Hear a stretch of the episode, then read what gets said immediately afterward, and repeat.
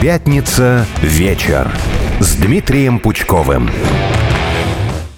Возвращаемся в студию «Радио Спутник». Татьяна Ладеева по-прежнему у микрофона. Дмитрий Юрьевич Пучков со мной на прямой видеосвязи. Дмитрий Юрьевич, еще раз приветствую всех слушателей, кто только что к нам подключился. И напомню, кто только что подключился, значит, э, «У времена у нравы». Может быть, такая, да, вот э, рубрика к этой новости. Мы прокомментируем и уже к внутренней повестке э, перейдем. Значит, Франция, что там случилось? Там состав правительства изменился.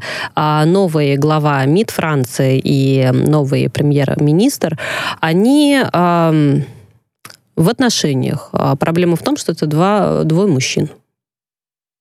Ну, проблем-то нет. Для У нас, них нет. например, э, да, из нашего уголовного кодекса статья за мужеложество давно изъята. Это не является преступлением. Личная жизнь – это ваша личная жизнь. Занимайтесь чем хотите, с кем хотите.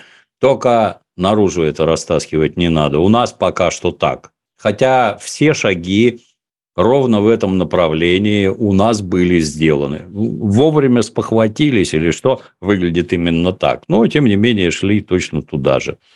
Что у них там получается? Ну, сказать затруднительно.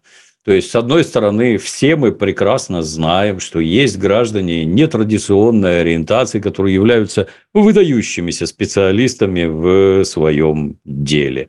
Другое дело, что если что-то пойдет не так, а оно, на мой взгляд, обязательно пойдет, то в этом граждан обвинят, что этому как раз поспособствовала известная ориентация. Вы ж ненормальный, нормальный человек бы так не поступил.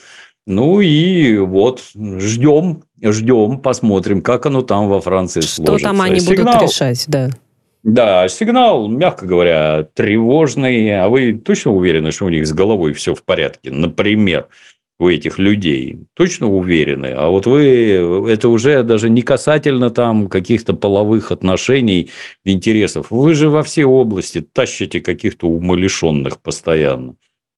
Знаете, У вас политика уже в целом умалишенных, и это только вот некоторые проявления. Но это получается свидетельство того, что происходит, потому что вот общая политика, да. вот правительство выбрали. Знаете, в целом, если вбить его даже кто такой, вот этот новый глава МИД Франции, значит, три фразы он мне выдает на этот поиск. Ну, то, что это бывший министр образования угу. во Франции, ладно.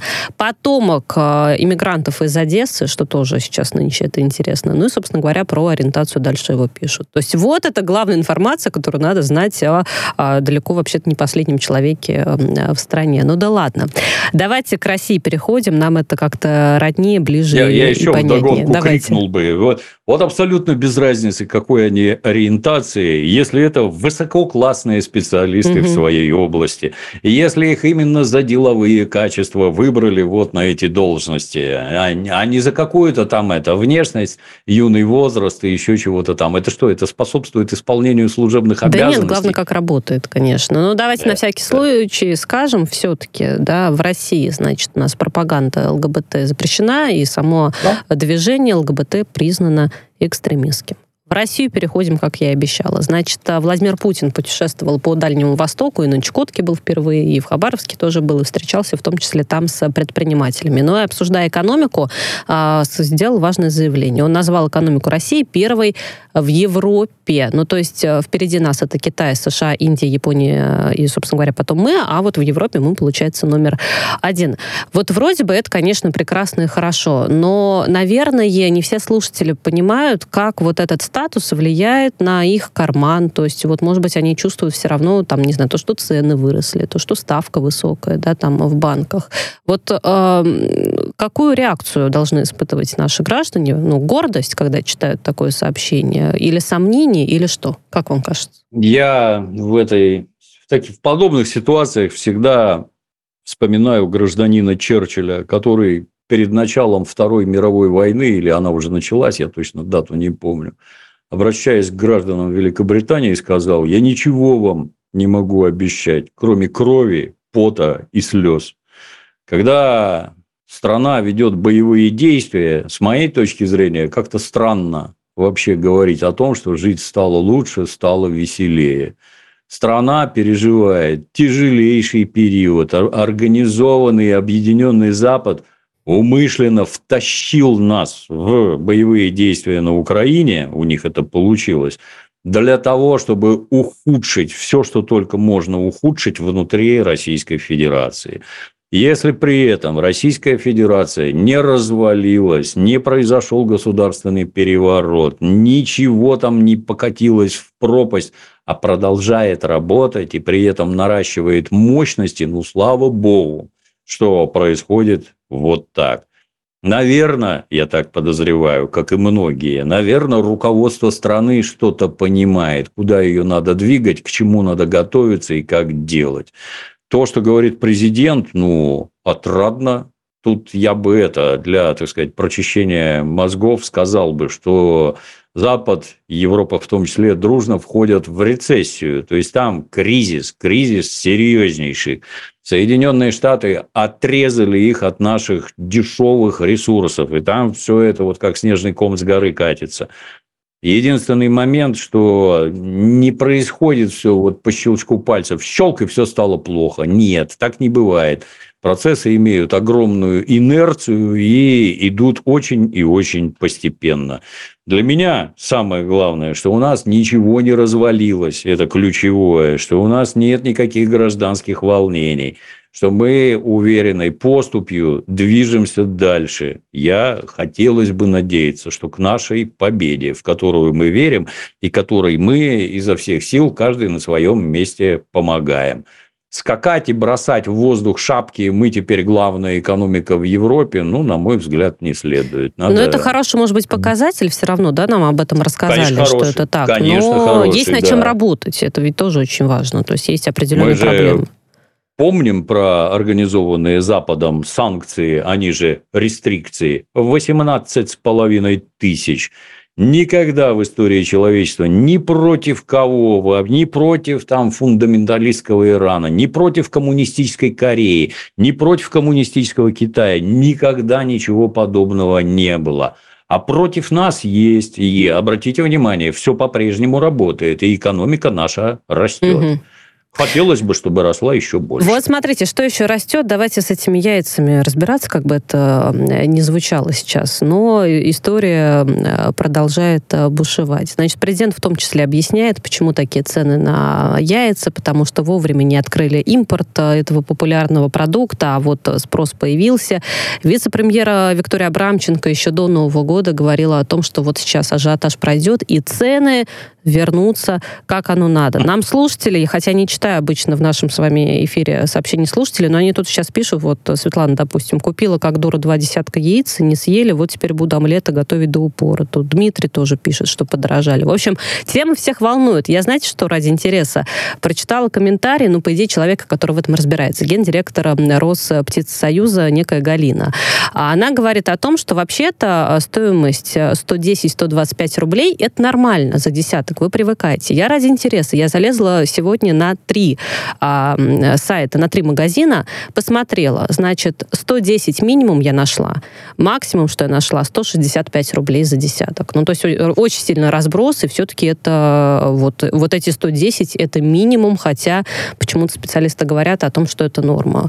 А, будут ли решать проблему? Я не припомню, чтобы у нас сначала цены выросли, а потом они действительно упали. И я такого не помню. Вот, например, цены на нефть болтаются туда-сюда, то она дороже, то она дешевле, а на цене на бензин и на солярку Ничего не это меняется, никак да. не сказывается. Да. Вот, вот так интересно устроено это. Невидимая рука рынка твердо держит цены на бензин. Удивительно. То, что это нормально, я как-то затрудняюсь сказать. А вот в Европе, например, литр, литр солярки стоит 1 евро. Наверное, это нормально. Не хотите у нас так же сделать? Какие-то странные предложения это. А лучше бы ответили, а почему цены-то скакнули? Что случилось?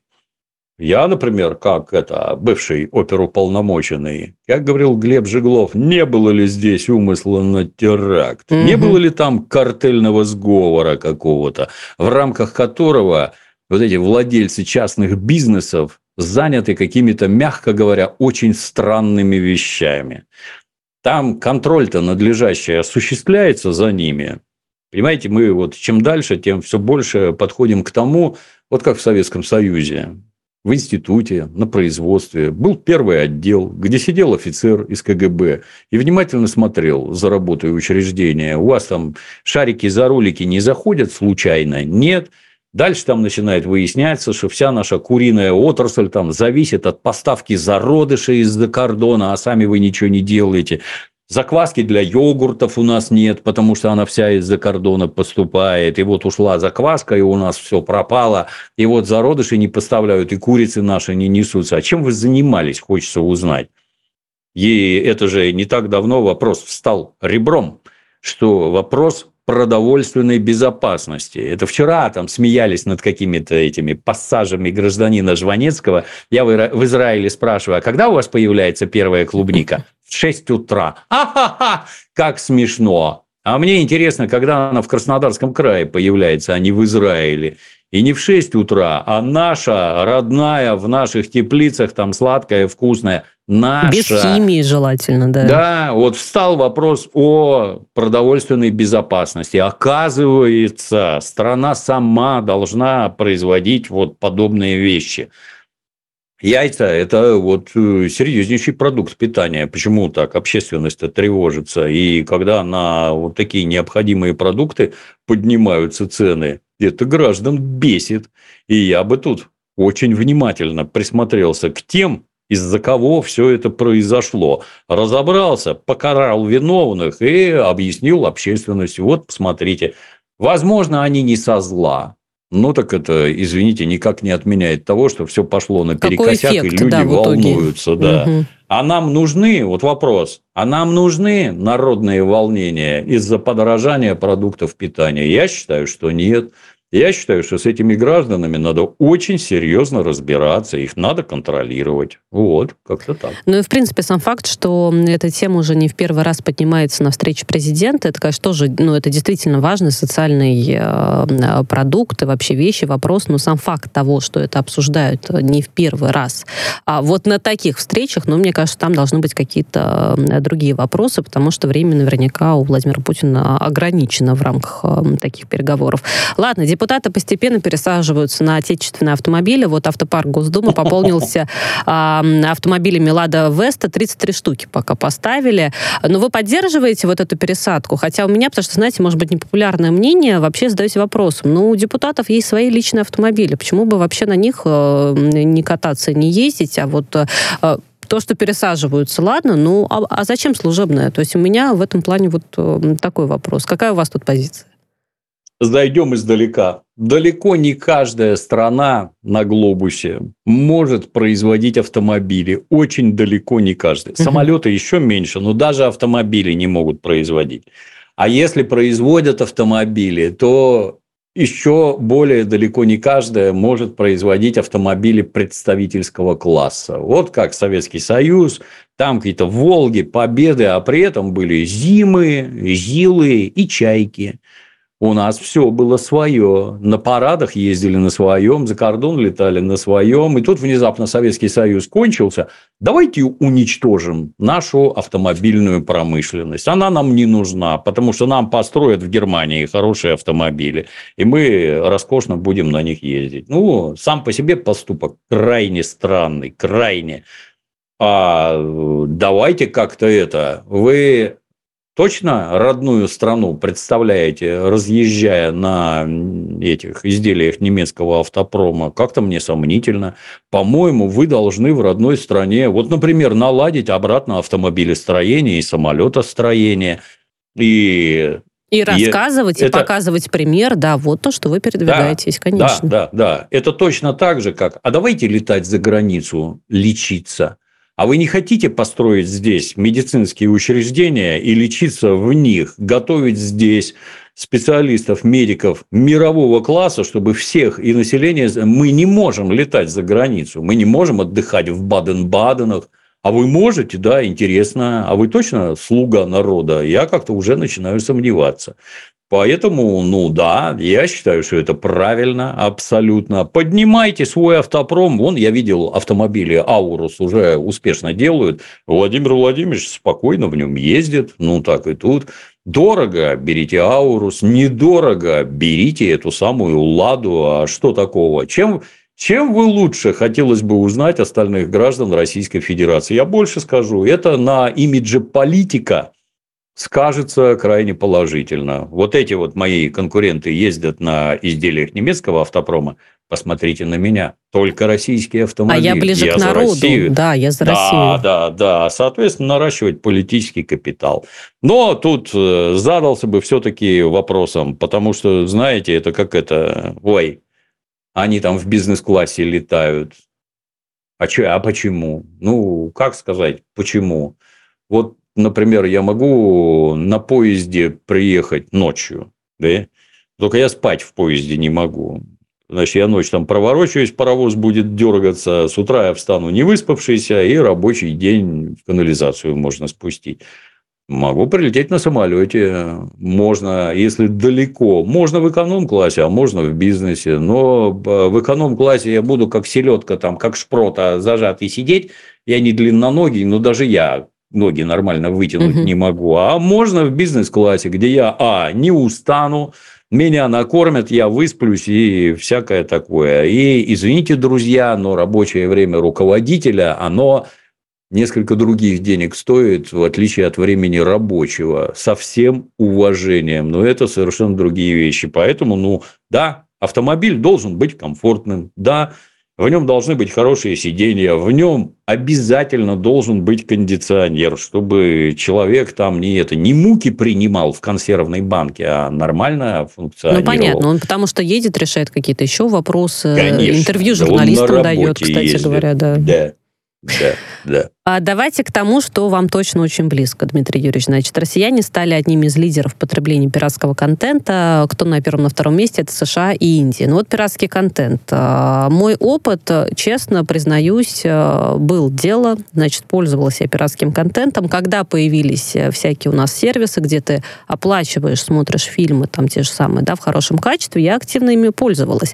Но сейчас у нас санкции, ограничения на некоторых этих платформах по факту ничего не осталось и поэтому что? Приходится снова лезть, что-то смотреть э, с какими-то рекламами, не рекламами, скачивать и прочее, прочее.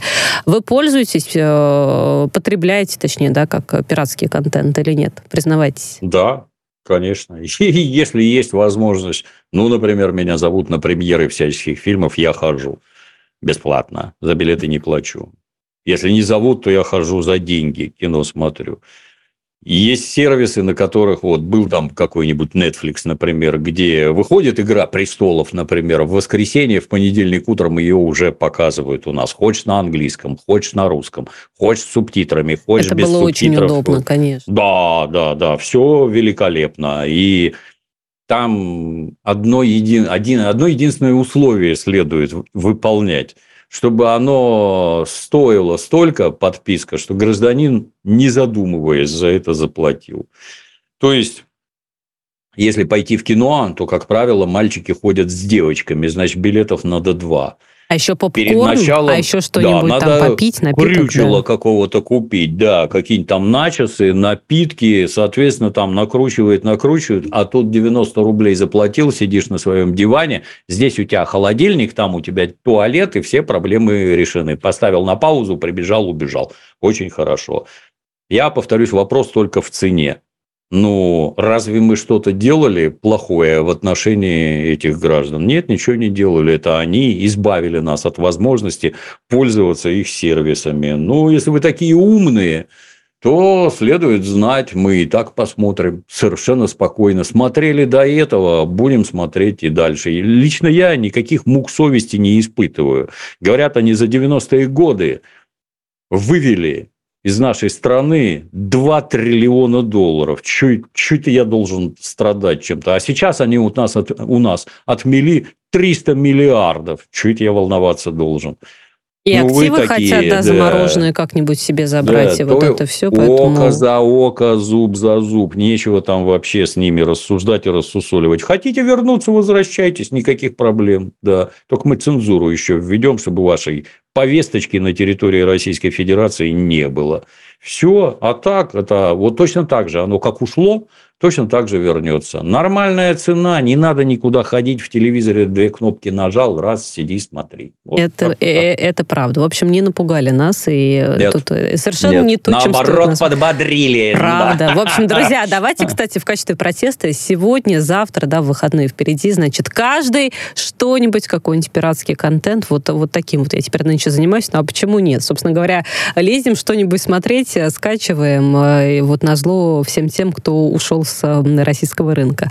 А, Дмитрий Юрьевич, я на вас подписана в социальных сетях, как многие наши слушатели, понятное дело, и я знаю, что вы ежедневный а, поставщик мемчиков. И причем это очень часто действительно интересно, и, в общем, по-другому быть не может. И тут смотрите, что на спутник Земли отправили впервые коммерческую посылку, там очень много было всего, 150 разных объектов со всей планеты собрали, среди которых, внимание, подборка мемов. Я не очень понимаю, зачем это надо, но, но смешно. Ну, они бывают очень смешные. При советской власти мы все развлекались анекдотами. Анекдотов было чудовищное количество. Каждый день появлялось что-то новое. Страшно смешно было. Я поклонник анекдотов, я их очень много знаю, ловко рассказываю. В детстве был чемпионом. Мы во дворе батлы устраивали, кто больше анекдотов но рассказывает. Я всегда побеждал. Вот. Я никогда Рома не запоминала ад... Э, а, да. анекдот. А вот мемчики, кстати говоря, они короче, проще, это... как картинка, и сразу так отпечатываются. Мне так кажется, что это сугубо мальчуковое. Мальчикам это больше нравится. Вот. А потом вот интернеты появились картинки. Некоторые картинки настолько чудовищно смешные, что я словами передать не могу. Так я так хохотался, как говорил один известный персонаж. Чудовищно смешные просто. Я с большим удовольствием собираю. Поэтому считаю, космонавтам они тоже нужны, чтобы подбодрить парней и девчонок на орбите. Правильно сделали, что поднять, послали. поднять настроение. Это правда. Слушайте, ну вообще это интересно в целом, как это развивается. Вот до коммерческих посылок на Луну мы уже дошли. Да, посмотрим, что будет дальше. Там и до туризма, может быть, когда-нибудь дойдем в неком обозримом будущем, да, я имею в виду. Но и завершая завершаем э, эфир вот такой вот сегодня темы, что эксперты Давоса назвали э, дезинформацию, либо дезинформацию. Сейчас Алена Минчук придет и, собственно, меня поправит, как это правильно. Она специалист в этой сфере. А главная мировая проблема. А для России а, фейковая информация – это проблема? Не думаю. Нет. Угу. То есть, ну, тут следует понимать, что интернет, в первую очередь, это высокотехнологичная система распространения слухов. Да, Слухи в интернете распространяются как пожар в степи. Все, стараясь обогнать друг друга, я первый сказал, я первый сказал, я первый растащил. Информацию не проверяют, чуть-чуть пыль осела, оказалось, что не совсем так, не совсем там, не совсем про то, или вообще наоборот. Ну, так оно уж десятилетиями продолжается, и хотелось бы узнать, а где граждане России этой фейковой информации, ну, фальшивой, так скажем, так вот дружно верят, идут на поводу, ведутся там и всякое такое. Я такого не знаю. То, что, ну, пришло вот такое, ну да, посмотрели, а тут пришло вот так, ну да. Ну, то есть у нас люди перепроверяют, получается. Ждут. Просто ждут. ждут. Тут угу. единственное, не надо впадать в истерику, если это что-то такое. Не надо впадать в истерику. Подождите немножко, оно прояснится. То, что первое вам наживляют, это вас хотят ввести в заблуждение, как правило. Не надо. Торопиться не надо. Вот. Иначе сплетни получается. Мы сравнили мемчики да, с анекдотами, а тут, значит, да, дезинформация, это как будто бы как сплетни, но по факту это оно и есть. Ну что, оно Дмитрий Юрьевич, э, час, как всегда, пролетел незаметно. Мы с вами уже, получается, так или иначе немного культурные темы какие-то затронули, и таким образом мы нашу с вами стафету Алене Минчук э, передаем, а, а перед этим мы послушаем новости на радио «Спутник», о том, пока с вами болтали, мало ли что там в мире и в стране произошло. Дмитрий Юрьевич, с вами прощаюсь прощаюсь. Через неделю встретимся, увидимся, услышимся, поболтаем. Поводы обязательно будут. А, ну и уходим на небольшую паузу.